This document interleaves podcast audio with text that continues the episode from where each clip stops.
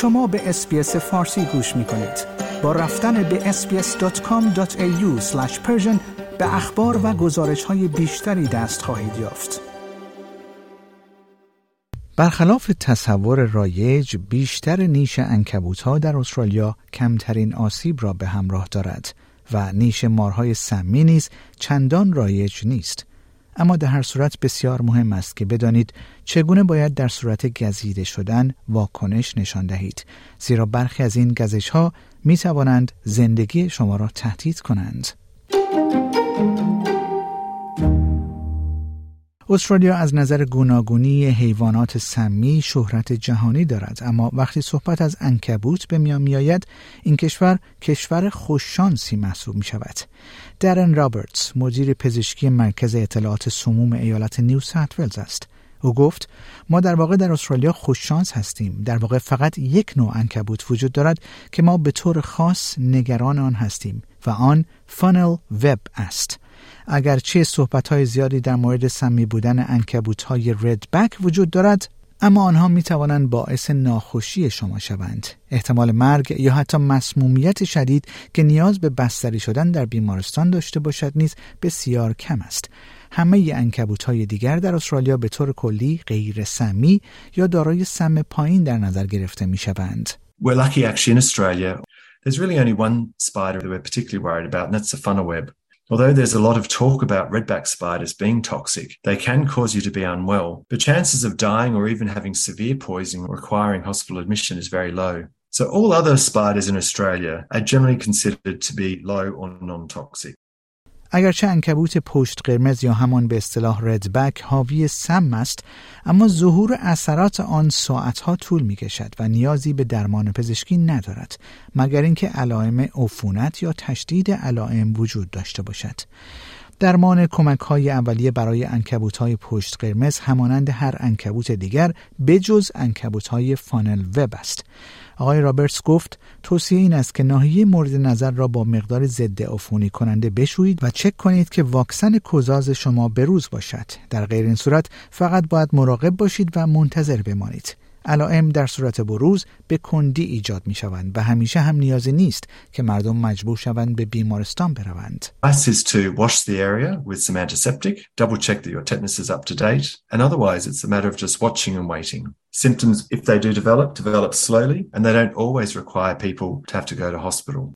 درد موضعی پس از گزیده شدن توسط یک انکبوت شایع است. قرار دادن کمپرس سرد یا کیسه یخ پیچیده شده در یک پارچه تمیز به طور مستقیم روی محل گزش به مدت 15 دقیقه می تواند به تسکین درد کمک کند. اغلب نیش عنکبوت می تواند به قدری ظریف باشد که مردم آن را تا بعدا احساس نکنند. دکتر رابرتس می‌گوید که این البته با آنچه در مورد عنکبوت های funnel web رخ می دهد فرق دارد.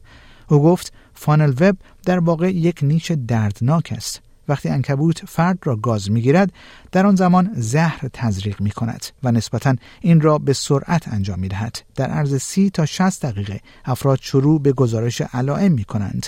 این علائم عبارتند از درد، تپش قلب، عرق کردن، تنگی نفس، گزگز کردن اطراف لبها، گاهی اوقات عضلات آنها ممکن است احساس ضعف کنند و لرز داشته باشند.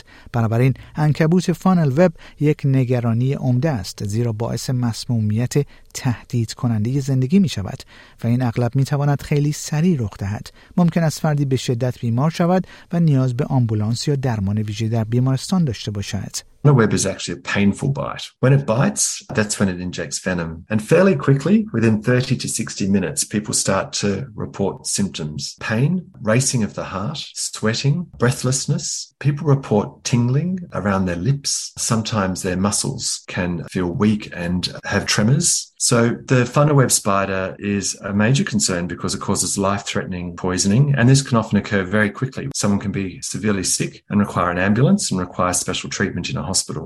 شان فرانسیس پزشک رویال فلاینگ دکتر سرویس در شعبه کوینزلند این سازمان است یک سازمان ارائه دهنده غیر انتفاعی حمل و نقل هوایی، مراقبت های بهداشتی و خدمات اورژانس 24 ساعته در جوامع روستایی و دورافتاده استرالیا. خط RFDS telehealth به شماره 1300 69 73 37 نخستین نقطه تماس برای دریافت مشاوره بهداشتی است. در صورتی که بیماران به دلیل گزیدگی از جمله نیش مار و انکبوت نیازمند مراقبت های هوایی باشند تماس گیرندگان با این شماره تلفن به شماره اورژانس 30 یا تریپل زیرو هدایت می شوند. Paramedical retrieval service is the service which would enable the patient to get to the care that they require. And so snake bites, spider bites require definitive care. And a lot of our patient populations are in places where they can't receive that. Those patients will call us directly. They'll speak to a doctor on the phone. The doctor will provide advice to them, first aid, and then kick off the approach to determining the appropriate logistics to get that person to the care that they require. زمانی که در نقاط دورافتاده استرالیا هستید همه مارگزیدگی ها به عنوان مسمومیت تلقی می شوند. با این حال وقتی دچار گزش انکبوت می شوید که بسیار رایج است متخصصان سلامت علائم را ارزیابی می کنند تا درخواست مداخله کنند اگرچه توصیه در هنگام هر گونه گزیدگی توسط انکبوت بزرگ و سیاه رنگ که ممکن است متعلق به خانواده انکبوت های فانل وب باشد یا نباشد این است که آن را به عنوان یک فوریت پزشکی در نظر بگیرید و به دنبال درمان باشید. از نظر آماری مارگزیدگی کشنده غیر معمول است آمارهای اخیر نشان می دهد که به ازای هر سه هزار مارگزیدگی در استرالیا سالیانه به طور متوسط دو مرگ در کشور گزارش شده است. بعضی از گزش ها از نوع خشک هستند. این یعنی مار حمله می کند اما زهر ترشح نمی شود. با این حال هر نیش مار باید به عنوان سمی بالقوه در نظر گرفته شود. دکتر فرانسیس سه مرحله ضروری پس از گزش مار را اینگونه بیان می کند.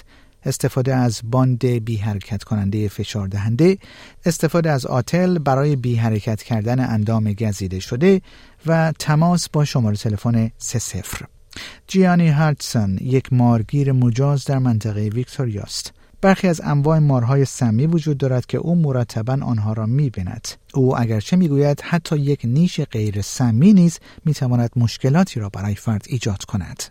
Tiger snakes and brown snakes are probably the most commonly seen. Copperheads are really close behind. Red-bellied black snakes are common, but they are seen less than the other guys. But even a python, it is a good idea to move them away from house. You might have pets that, you know, might interact with it and children might interact and they might get bitten by the python. Not venomous, but, you know, they could have bacteria and stuff that could be bad. Plus, no one really likes to be bitten anyway. مارها به احتمال زیاد حمله نمی کنند مگر اینکه احساس خطر یا ترس کنند. آقای هاچسون نکاتی را در مورد کارهایی که وقتی متوجه مار شدید نباید انجام دهید با دیگران به اشتراک می‌گذارد. او گفت هیچ وقت صدای بزرگ در نیاورید. اگر فقط به این دلیل که واقعا به مار نزدیک هستید این کار را انجام دهید این کار مار را در حالت دفاعی قرار می دهد و ممکن است به سمت شما حمله کند زیرا باید از خود محافظت کند. Don't really make big noises simply because if you're really close to it, that's going to set it into a defensive mode and it might lunge at you because it needs to protect itself. Make yourself known by sort of like moving around. This is like if it's in within, say, two or three meters, make yourself known by moving around and just back away from it, really. If you're standing on top of it accidentally, like you're walking along and suddenly you stand and it's like 30 centimeters from you, just stay dead still. Let it move. It's going to keep on going on its way. It just hasn't noticed that you're there yet. در همین راستا دکتر رابرتس نیز می‌گوید اگر مطمئن نیستید که پس از گزیدگی توسط یک انکبوت چه کاری باید انجام دهید می توانید با خط تلفن کمک مرکز اطلاعات سموم در سراسر کشور به شماره 13 11 26 تماس بگیرید. اگرچه برای احتیاط بیشتر پس از همه مارگزیدگی ها باید فوراً با شماره 30 تماس بگیرید. شنوندگان گرامی این گزارش رادیو اس‌بی‌اس فارسی بود که من پیمان جمالی اون رو به همراه همکارم زوی تومایدو تهیه و تقدیم حضورتون کردیم. like، share، comment اس‌بی‌اس فارسی را در فیسبوک دنبال کنید.